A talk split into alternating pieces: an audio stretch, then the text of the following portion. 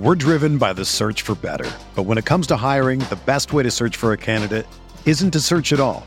Don't search match with Indeed. Indeed is your matching and hiring platform with over 350 million global monthly visitors, according to Indeed data, and a matching engine that helps you find quality candidates fast. Ditch the busy work. Use Indeed for scheduling, screening, and messaging so you can connect with candidates faster. Leveraging over 140 million qualifications and preferences every day, Indeed's matching engine is constantly learning from your preferences, so the more you use Indeed, the better it gets. Join more than 3.5 million businesses worldwide that use Indeed to hire great talent fast. And listeners of this show will get a $75 sponsored job credit to get your jobs more visibility at Indeed.com slash BlueWire. Just go to Indeed.com slash BlueWire right now and support our show by saying that you heard about Indeed on this podcast. That's Indeed.com slash BlueWire. Terms and conditions apply. Need to hire? You need Indeed.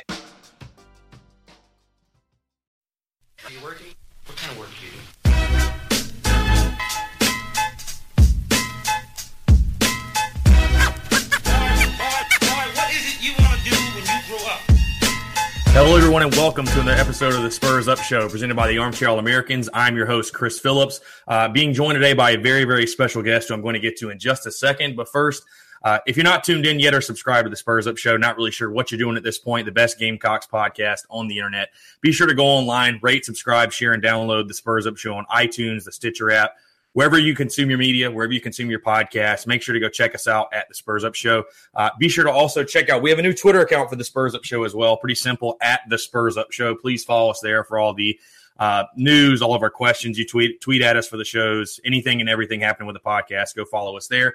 Uh, for Armchair South Carolina specifically, check us out on all of our social media handles at Armchair SCAR, Instagram at Armchair S Carolina, and of course, like I mentioned, ArmchairAllAmericans.com for all your latest breaking Gamecock news and coverage, uh, and the podcast, of course. So, like I said, I'm joined by a very very special guest today. Uh, he is a college football writer and analyst for CBS Sports, host of the SEC Smothered and Covered podcast, and also the College Football Hangover podcast. Uh, noted Braves fan, noted Bachelor Bachelorette watcher, either one. And as far as I'm concerned, and what you can see on Twitter, a hater of the Georgia Bulldogs, according to all of his Twitter followers. So I want to welcome in uh, Barrett Sallee to the show. Barrett, how's it going, man? Appreciate you coming on. I'm doing great. Thanks for having me. absolutely, absolutely. So yeah, uh, had to throw that in there. I know you, your your Twitter followers love to have fun with you. As far as it feels like you're you are hated and loved by every single SEC fan base. Kind of an interesting uh, dynamic there. Well, I mean, you know, I it wasn't so long ago that Georgia fans hated me, and uh, then I picked them to win the SEC this past summer, and suddenly they love me. And uh, you know, it, it, my whole thing is this: is um, you know, I I try to be honest with people, you know, and I'm, sometimes I'm wrong, and sometimes I'm right, and if people want to make some sort of referendum on what kind of fan I am based on picks and what I think of a team or what I don't think of a team then they're just trying to rationalize a predetermined opinion of their team and of me. And uh, you know, some, some, I always say the, the bias card is a crutch for the weak, for both positive and negative, because um, you know you you already you already know what your opinion wants to be. I'm just saying something that either confirms it or denies it, and, and then you you react accordingly if you don't have any other argument. Absolutely. Well, Barry, you know, we, we, me and you both know that Twitter is definitely the best place for uh, for logic and for things that actually make there, sense. Lots of nuance, very constructive. Yeah, absolutely, absolutely. So yeah, we want to jump right in. We're going to talk about. It's great to talk college football again. Um, spring practice, spring games are coming up. We're going to talk a lot of football today. Um, first thing I kind of want to touch on that I noticed that I tweeted at all of our listeners. Um, you know, you said on your show last week the uh, uh, Smothered and Covered podcast that South Carolina, in your opinion, was the best bet to, in the SEC um, to win the national title per the odds of Bovada. Talk kind of talk about that. Explain kind of your logic on that, and you know why you would uh, put your money on the Gamecocks as sort of your dark horse there of all the other teams. Well, I, I think a lot of people confuse best bet with most likely, and those are two completely different things. Best bet means you look at the value, you look at the odds, and the value is there. And Bovada has South Carolina at plus fifty thousand.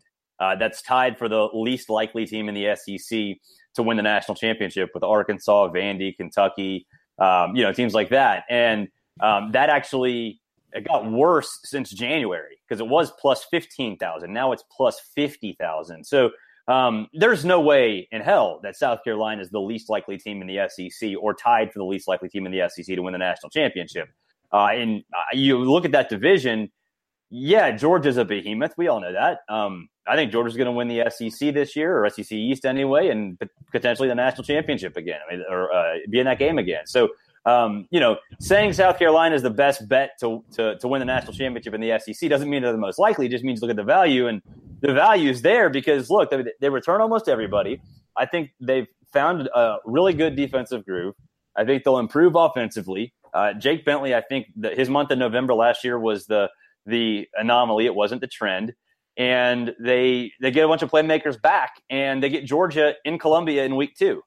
And it, I don't think they're going to win that game. I, I think Georgia will win that game. But if I'm wrong, if South Carolina wins, they're going to be a 10 win team. And if you're a 10 win team, or at least have nine wins going to play Clemson at the final weekend of the year, you're kind of in the national championship hunt. So um, plus fifty thousand is just insane. I mean that that is that is crazy. So yeah, I mean eh, I I, I don't think they're going to win the East. I think I think Georgia's going to run away with it.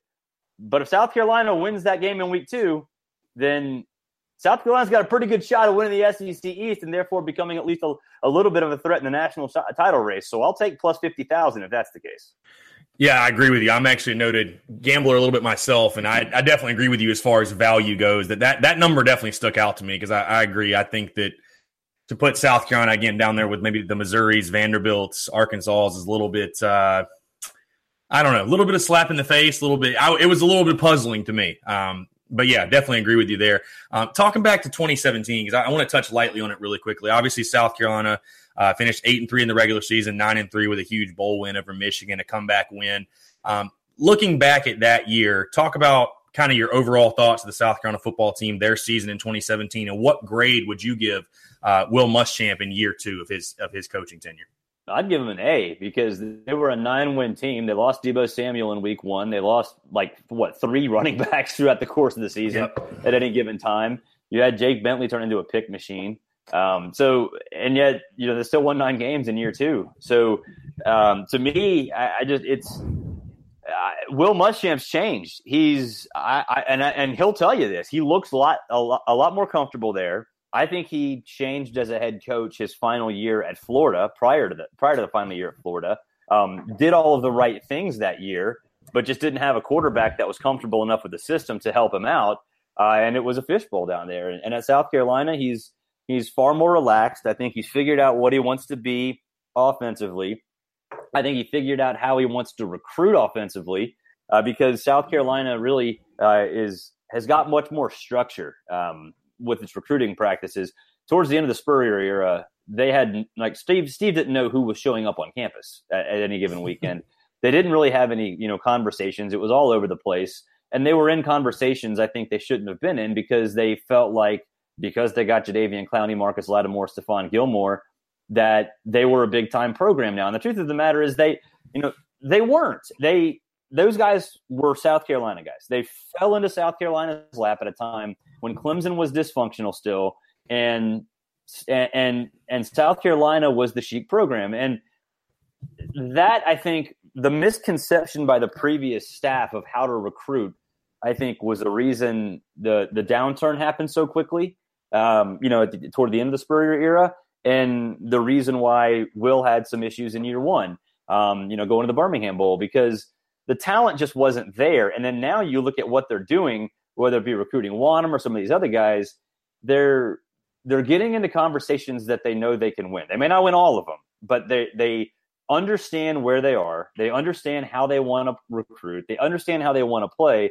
and they understand their place in the pecking order because it, you're not going to beat Clemson heads up in, in the majority of recruiting battles. You're not going to go into Atlanta and go heads up with Kirby and Nick Saban and Gus Malzahn and win recruiting battles. You're just not going to do that. So pick the ones that you have a legitimate shot in and don't bother with the other stuff uh, because it, it, in the end, you want guys that want to be there. And if you can focus your attention on those attention on those guys on the recruiting trail, you can still find the guys that want to be there that are good players that you can coach up. Uh, that'll take pride in not only themselves, their program. So I, I give him an A. I mean, he's I, I, think he's the perfect fit for South Carolina, and I think South Carolina um, you know, really fits what he is as a person, and because he is the kind of guy who he's just he's a he's a football nerd. I mean, he is a big time football nerd, and he wants guys that that fit him and fit that mindset. He doesn't. He, he while he's coached superstar players in the past, I, I think the the attention that that those guys get sometimes brings their attention elsewhere once they get on campus looking toward the NFL or whatever. He wants guys that are in the here and now, buy into what they are, what program they're at, and what they're doing on any, any given practice or any given game.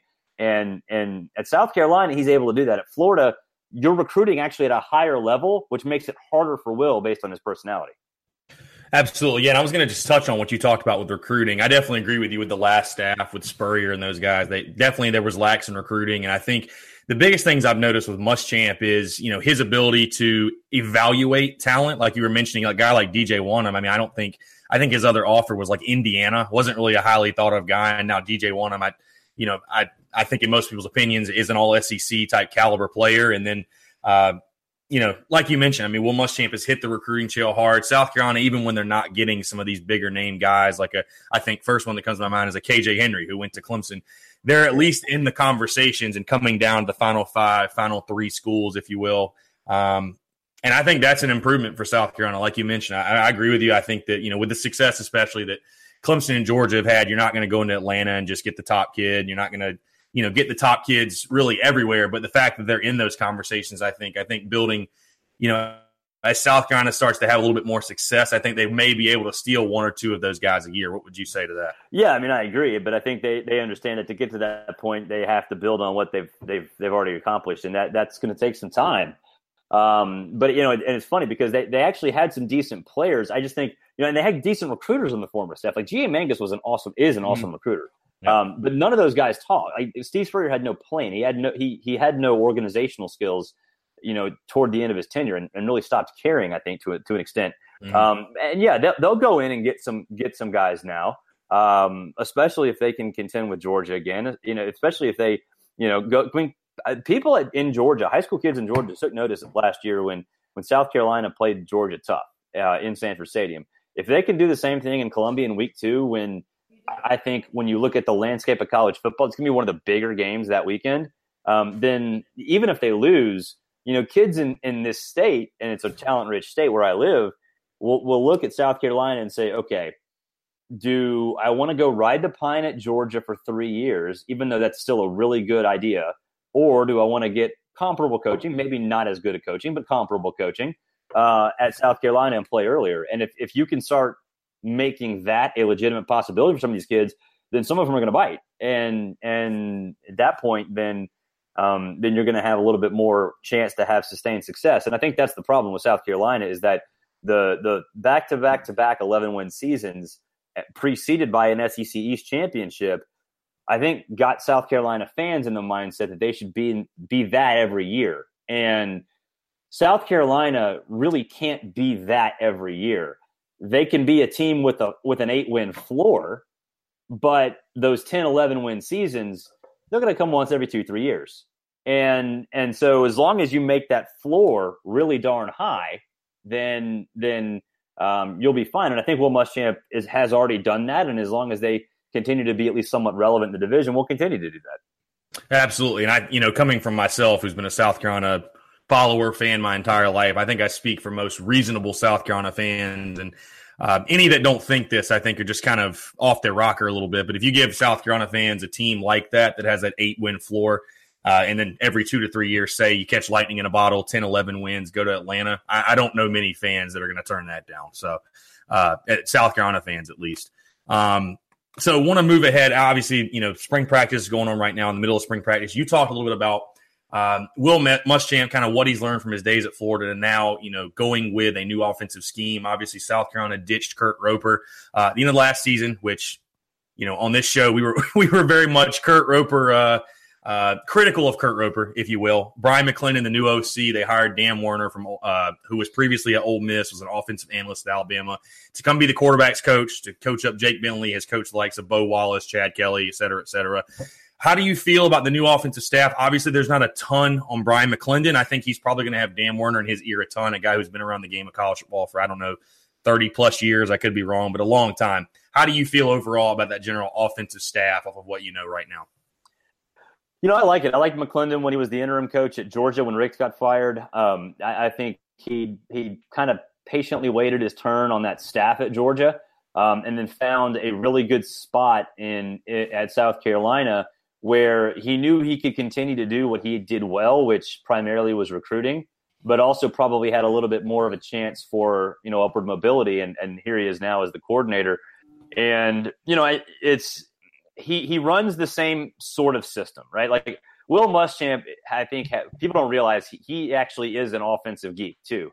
He he loves talking about offensive football, mostly because he try, likes trying to stop it, but you know he likes talking about how he's evolved. He told us on our Sirius XM show, you know, two years ago, how you know all these kids now putting them in shotgun, um, you know, is is is the way of the future, and he loves teaching these kids and.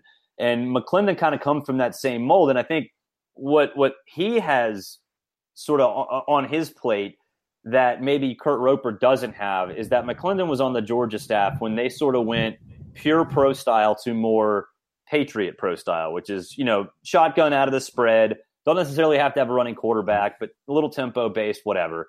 Uh, but still power football. And in South Carolina, uh, I don't think really got to that point under Kurt Roper because Kurt Roper maybe was a little too I, wouldn't say creative. I, I just say I, I just think he couldn't figure out the identity properly. And McClendon, I think, understands what that identity needs to be, and it's the same idea that Will Muschamp has. So I think, from a personality standpoint and from a philosophical standpoint, they fit really well. Uh, Werner, I think, like you said, you know, he he understands how to accentuate a quarterback's positives and also hide their weaknesses um, really well because Bo Wallace had a lot of weaknesses. Oh yeah, um, and so you know, I, I, I like the staff. I, you know, I think it's a staff that um, it, it, it's it's perfect for what they want to be. Um, they're young, aggressive recruiters. T. Rob on the defensive side of the football too. Young, aggressive um, recruiters, creative, uh, understand what what you know recruits like to hear. Understand understand what today's football sort of is, um, and and understands what South Carolina wants to be. I think obviously T. Rob and, and Muschamp have been together for a long time. Um, and then now with McClendon, I think he understands. Will Muschamp wants to sort of replicate what what Georgia had, um, you know, under Bobo, and and McClendon was there for that. And I think he's a perfect guy to help do that. Absolutely, yeah. I, you know, I saw a quote today. I wasn't sure if you saw this on Twitter, but something Tom Luginbill said, and I'm obviously paraphrasing that he he sat in on a spring practice and basically said South Carolina you know, he's never seen Will Muschamp run this type of offense. They're going with the tempo tempo of an Oregon type offense, if you will. Do you do you expect South Carolina in 2018 to move that quickly as far as tempo? Do you think that's going to be kind of their their uh, end all be all is tempo, tempo, tempo, or do you think it's a little bit over over exaggeration? Uh, well, like Tom, Tom's been my co-host on SXM a bunch. Um, they're not going to go Oregon. right. I, I, don't. I was going to say I don't think they have the players to do that. Yeah, I mean, I they, that is. Um, that's aggressive, uh, and the pro- and I, really, it's not really the offensive players that you worry about. It's it's your defense is going to be out there for yes. way too long, um, and so I, I think they're going to definitely go in that direction, and they will. They already have gone in that direction, but uh, they're not going to go that fast. They just they don't have the bodies, they don't have the depth, um, they don't have the you know. I think Will wants any defense to be like his Auburn defense was when he was at uh, there that one season with Lawson in that group in 15, uh, like his Florida defenses were when he was the head coach there. They had, you know, basically 9, 10, 11 defensive linemen they could rotate. South Carolina's got a really good defensive front, I think, this year, but they don't have that kind of depth. So uh, if you're going to go that fast, you need to have that kind of line uh, line depth on the defensive side of the ball, and it takes even at a place like you know Florida or Alabama or Auburn or wherever, it takes a long time to get that kind of depth. Absolutely. So, want to move ahead. Obviously, South Carolina spring game is this Saturday at noon at Williams-Brice Stadium. Um, the spring game coming up Saturday. Like I said, Barrett, I'm the kind of person where you know I get really, really hyped. Obviously, spring football, the spring game finally comes. You get to get back in the stadium. It's a it's a little bit of a tease, a little bit of taste of college football, if you will. Uh, and I get in the stadium. I'm, I'm about 30 minutes in, pretty jacked up, and I'm kind of. It comes to the realization, well, this is a glorified scrimmage. What what do you really take? I mean, because I, I want to know what do you really take away from spring games? Do you think there's any merit to guys? Because I was thinking about actually putting out a piece of content this week of all the guys that I can remember that were spring game standouts that never either never played or never built off of that hype, if you will. What do you really take away from spring games when you watch them? Boredom. like honestly, like that's what it, I. The only thing that I nowadays, and this has changed in ten years uh, since you know a decade ago, and and really it's because all these games are on TV and all these coaches are super super paranoid about everything that they do. um, yeah, every single one of them is. Um, it's you know it, it's more just who lines up with the ones, who lines up with the twos. Right. Like that's that's all I care about. I don't care how well they play. I don't care how bad they play. I I, I legitimately don't care. Uh, did anybody get hurt? Hopefully not. And who lined up with the ones and who lined up with the twos? That's and, and really, you write down the ones and the twos in pencil because it's probably going to get rela- uh, erased anyway. Uh, but these coaches, they're so dang paranoid about everything. It's just it, it's it sucks for the fan because you know a lot of times you know you're, you're like you said you're super excited about it. Then you get there and you're like, what the hell is this? Like this is so dumb. Why why are the starters out after two series? Um, you know, but it's uh, you know, it, it's I think that for the coaches, the the the fact that they're on TV has made them super paranoid. They don't want to show anybody anything. But then they also realize at the same time, well, hell, I've got a bunch of young kids who have never been in a big spot. I'm going to put them on TV to see what happens. and and that actually is useful, I think, to them at least for like the four months leading into fall camp because if they're if they suck, they can yell at them, and if they're great, they can yell at them.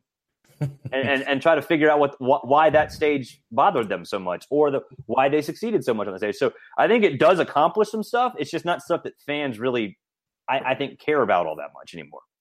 Absolutely. No, I agree with you 100%. Uh, moving on a little bit to 2018, I want to ask you um, is it unreasonable for me to say that Jake Bentley has a little bit of an Aaron Murray syndrome to him, all of the fact that he can't you know, Aaron Murray's biggest knock for I think probably the first three years of his tenure as Georgia quarterback, he couldn't win the big game. Every big game that Georgia had, he either underperformed or you know, I think of the games against South Carolina when he you know didn't play all that well. You know, I think of Jake Bentley. I really like Bentley. Obviously, you mentioned that last year. You know, he he got a little pick happy in November, and that was uh, that was the exception, not the rule.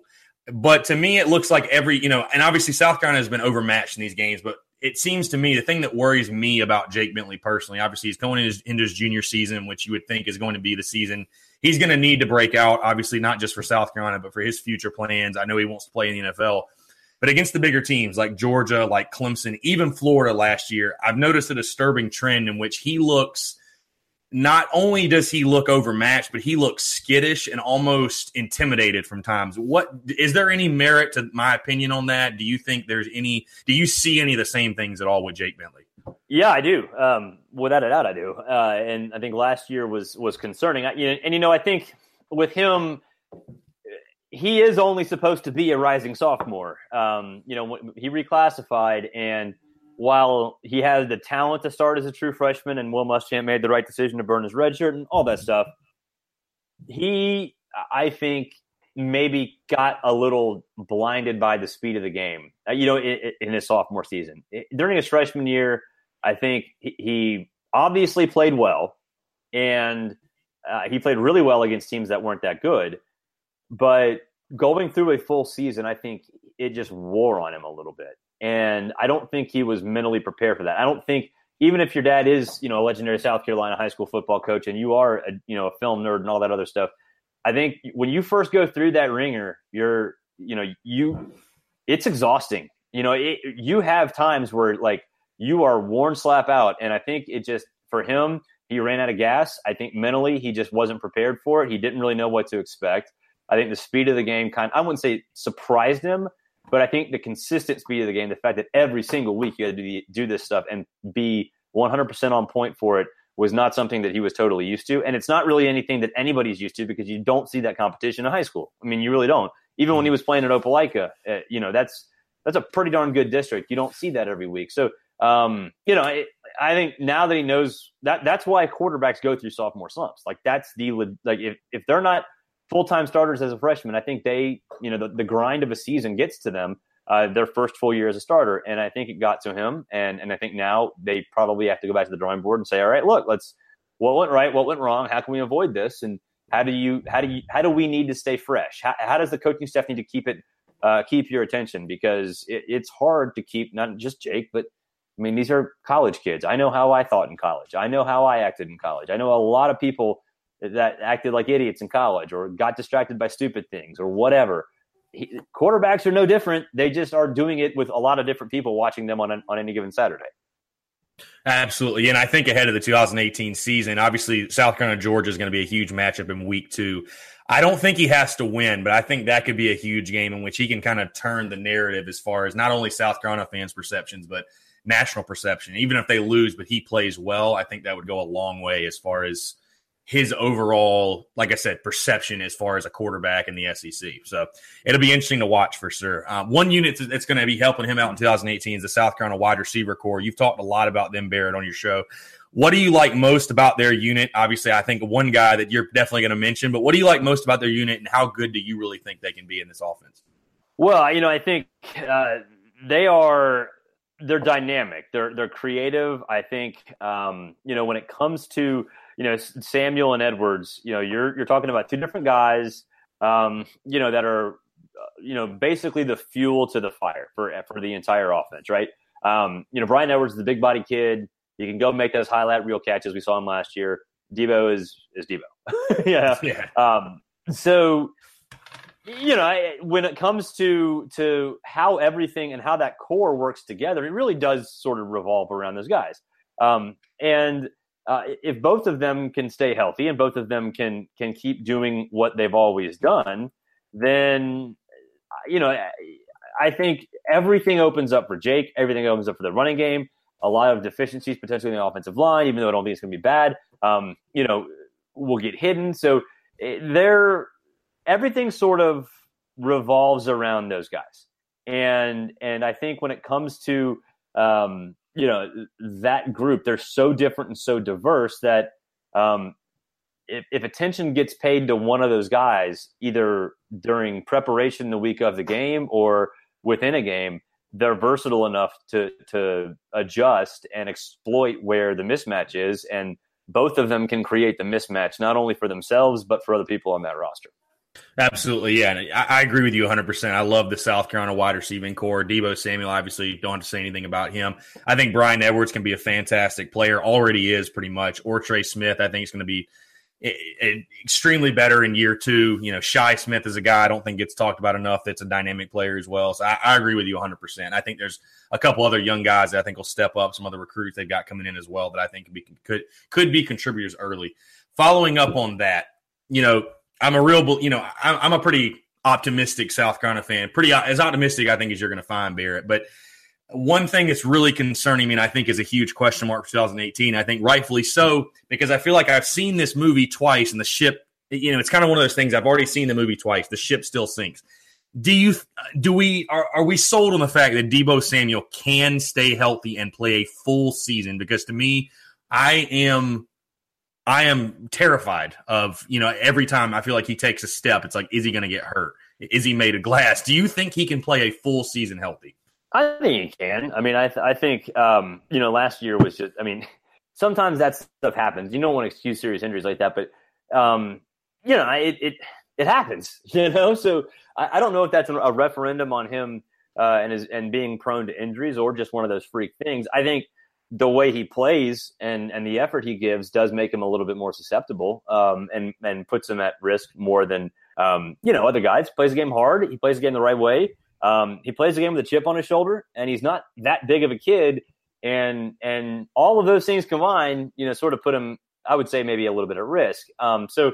Um, do I have doubts that he could play a full season? I mean, sure. I, anytime you've got guys coming off of serious injuries, you, you wonder a how they're going to react and b are going to be lingering effects. But um, there's nothing to suggest that that there will be. Um, you know, he's um, limited a little bit right now, um, and they're not going to ask him to do everything right now anyway, nor should they um, for spring practice. But um, you know, it, by the time fall camp hits, sure, uh, you, you put him out there and and and let him do his thing because you'd rather if you're South Carolina, uh, in Deebo Samuel, a if you're personally you want to prove that you're not you're not that guy.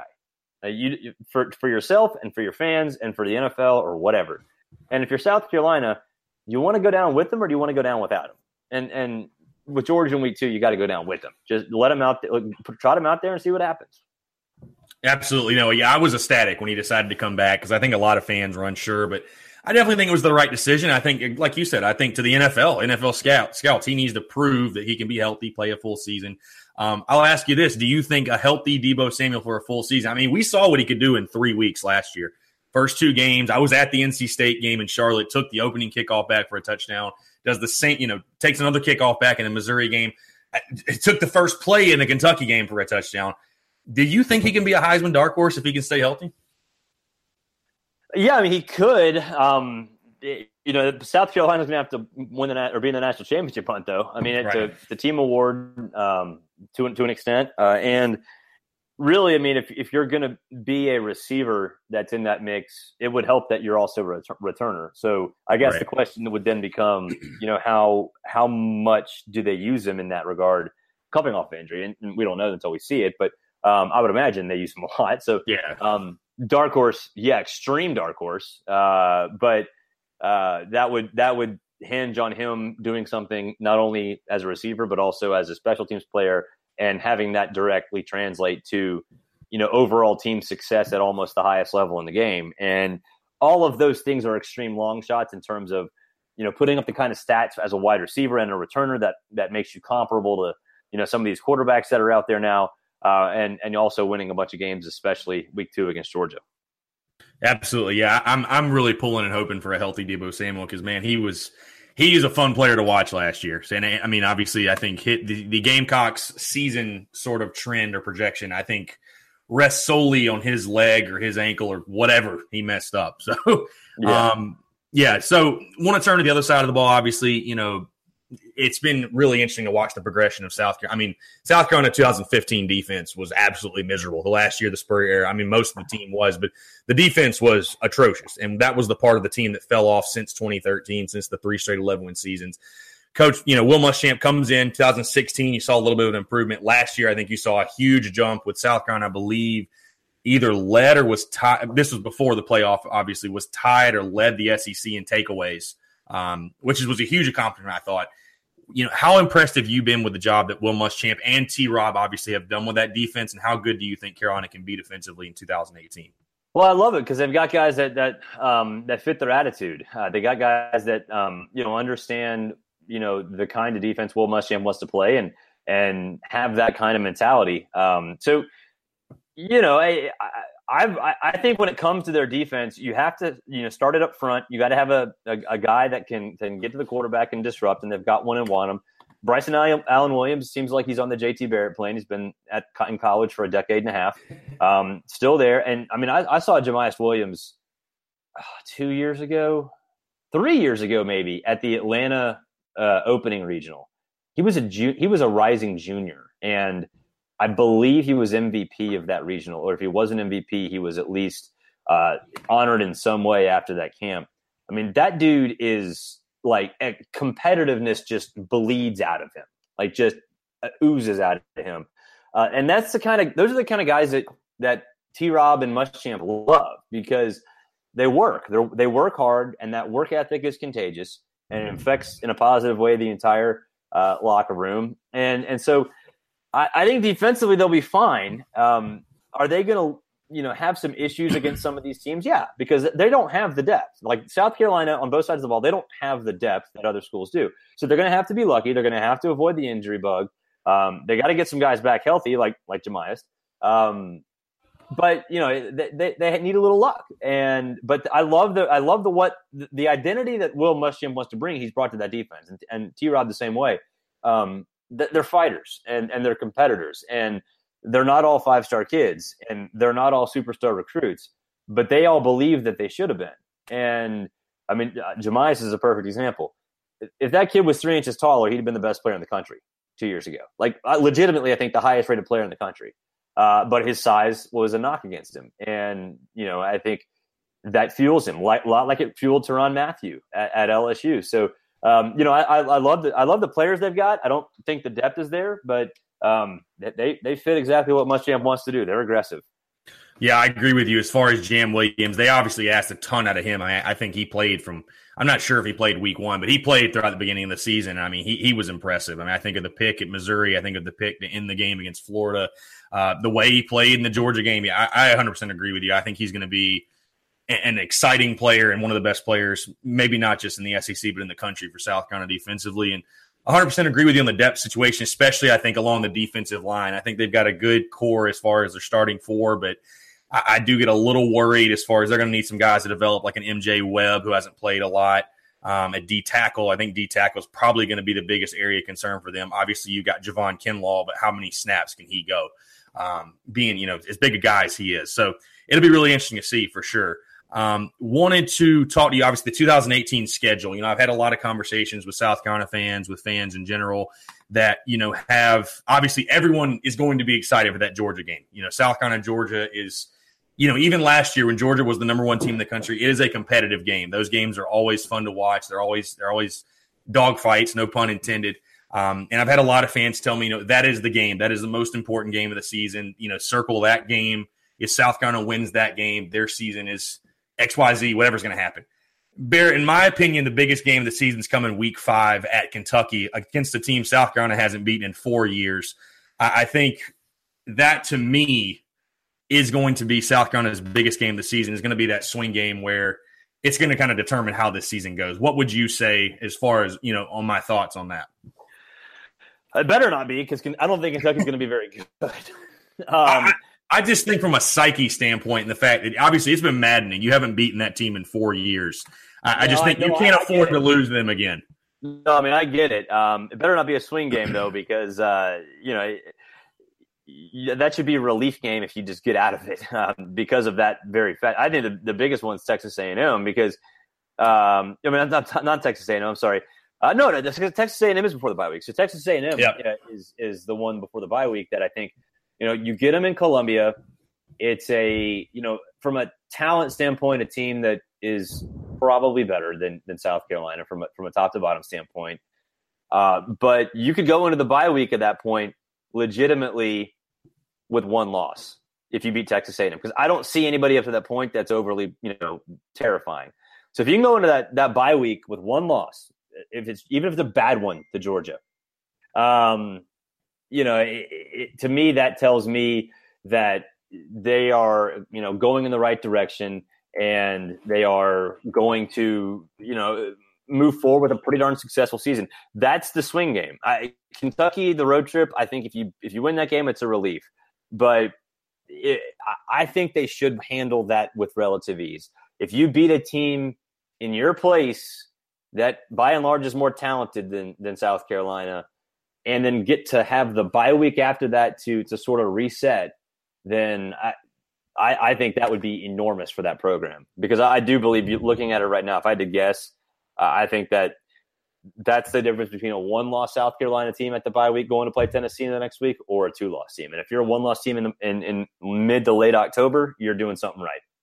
Absolutely. No, yeah, I you know, I like your points there and definitely agree with you. And just another note, Texas A&M, a team that South Carolina has – has not beaten yet since they joined the SEC. So it would be a really big one for those guys, I know for sure. Um, all right. So, you know, we've obviously touched on a little bit, but Barrett, just overall kind of a 30,000 foot view.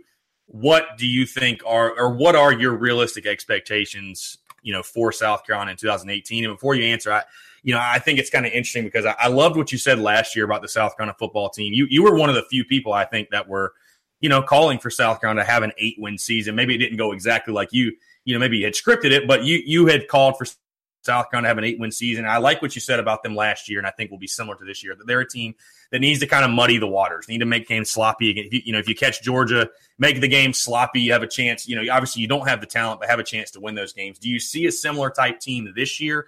Obviously, with the lack of depth, and just kind of what do you think are the realistic expectations uh, for this South Carolina team in 2018? Yeah, I mean, I think um, you know one step farther in, a nine-win season seems to me like it, it should be at least um, part of the goal, and that may be a little bit aggressive. But I mean, I mean, go ahead and say that Georgia and Clemson are losses. I don't think that's outlandish to say.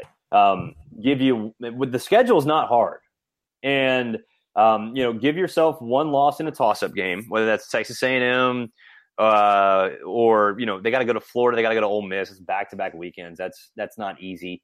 Um, you know, one of those maybe. Um, but if it's if it's an eight or a nine win season and you don't have any just head scratching, uh, inexplicable losses, then uh, there's no problem with that. And, I think South Carolina, you know, maintaining an eight win level in the regular season or improving upon one upon by one game in year three for Muschamp, that is progress, even if numerically it's not, because you know it's it's a division that's still going to be, I think, a little bit tougher because Tennessee and Florida got their hires right, and Georgia's doing Georgia things.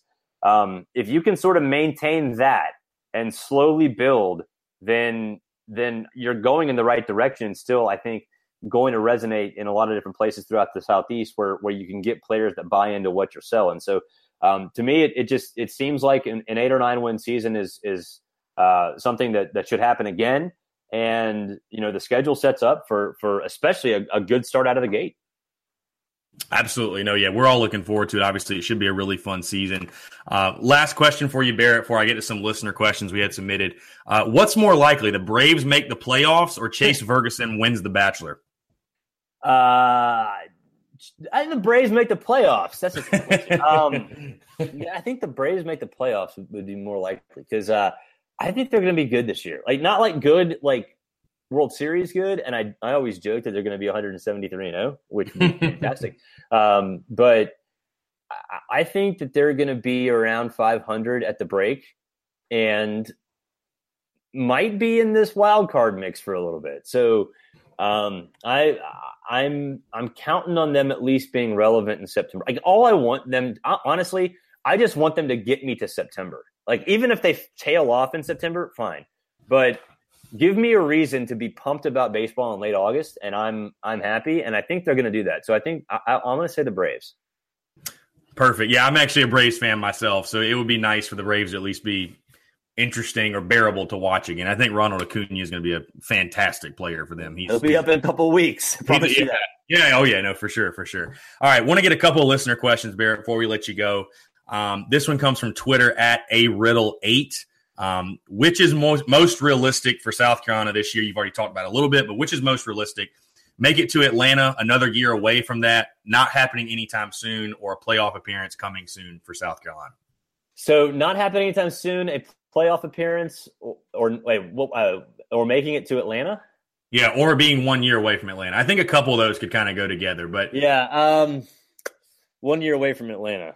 I mean, and and really, I mean, a lot of that hinges on on if Jake comes back and how quickly Florida gets and Tennessee get built up. But I mean, I, I think South Carolina is, I think, more or less one win away from going to Atlanta this year. They have to beat Georgia, and then if that happens, then you know where where are they going to lose two games in the SEC? You know, um, legitimately. Uh, so uh, I think that might be the landscape of the SEC East this year, and might be the case next year as well, depending on how much Mullen gets Florida cooking. But uh, that door for Atlanta is open, even though Georgia's a behemoth, because Georgia's the only relevant team right now. Absolutely. No, yeah, I, I completely agree with you. I mean, it's going to be really interesting again. I mean, I think the develop. I'm most interested to see the developments of Florida and Tennessee. Obviously, you know, with their tumultuous seasons they had, I thought South Carolina, you talked about earlier, did a pretty good job of being able to capitalize on that and you know recruiting battles as far as you know having a nine win season. And if they can keep that up this year, I think, like you said, will show a sense of stability in the program. Will show, you know, the goals are getting bigger and better. Because one thing you was talking about earlier, I thought was really funny is that you know, you know, an eight nine win season you know, the funny thing I think people forget is that South Carolina has only won nine games in its history seven times. Right. So a nine win season for South Carolina, you know, I'm at least a realistic South Carolina fan in that sense where, you know, again, any reasonable South Carolina Gamecocks fan that you ask that tells you that they would be disappointed with a nine win season is just off their rocker because that type of success, you know, is just unprecedented. If you can win nine games again, like you said, I think it's going to just show a sense of stability in the program that even with Spurrier wasn't really there. You know, they had three breakout years, but that stability really was not there. Um, last question here comes from one of our writers, one of our South Carolina writers at Armchair All Americans, Thomas Floyd. Um, simply put, we've sort of talked about it again. If South Carolina does find a way to upset Georgia in week two, I, I mean, how serious do you think South Carolina's chances are to, I guess, not blow it and actually win the SEC East? Well, not blowing it would be the key part because Yeah. I mean, again, you know, if they beat Georgia, you'd think they're probably pretty good. Like, I, you know, you have to make some assumptions that it's not like a fluky win, right? So if they go, if they beat Georgia in week two, you have to assume that they're a pretty good football team. And if that's the case, where are the SEC losses? Like, where where are two losses after that in the SEC? I mean, A and M and Florida, maybe. I mean, A and M and Ole, like, where are they? You know, I don't see them. So if if South Carolina beats Georgia, um, a you have to assume they're pretty good, and b I I can't imagine how they don't win the SEC East because at that point the schedule's so darn easy that they're going to have to lose twice, and Georgia's going to still have to run the table. So I and they got still got to play Auburn.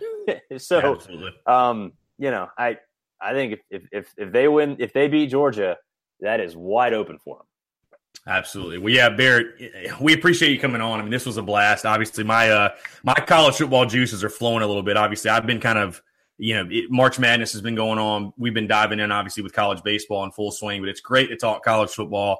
Uh, everyone is obviously, no matter what time of year it is, we're counting down the days of September. Even for us, we're counting down the days of July just for uh, you know coaches media days. I think that kicks off kind of the fall practices and you know, gives us just a little bit of taste of college football, but definitely appreciate you coming on. Let everyone know where they can find you on social media. All obviously everything you're a part of with your podcast, Sirius XM. Just kind of let everybody know where they can find all of your work at.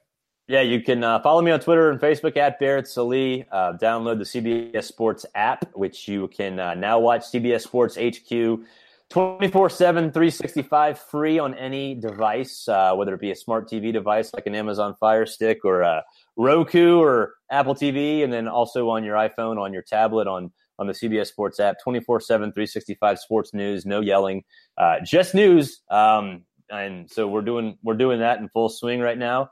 Uh, subscribe to SEC Smothered and Covered on on iTunes. Subscribe to the College Football Hangover, which is on hiatus right now for a little while, uh, on uh, on iTunes as well, and uh, listen to Sirius XM Channel 84, college uh, not College Sports Nation, ESPNU on Sirius XM Channel 84. We got to got to get the right branding in. absolutely, absolutely. Well, yeah, Barrett, again, we appreciate it. Let's do it again sometime. Definitely, let's come on and talk some college football, and uh, you know, obviously, everyone go follow along, and we'll catch All you right, soon. thanks for having me. All right. Thanks, Barrett. Appreciate it. Again, that was Barrett Sallee. We appreciate him joining. Uh, again, if you do want to follow us, you know all of our social media handles. Please be sure to download, rate, subscribe, and share the Spurs Up Show. Uh, again, for Barrett Sallee, I'm Chris Phillips. We appreciate you guys listening. We will catch you next time.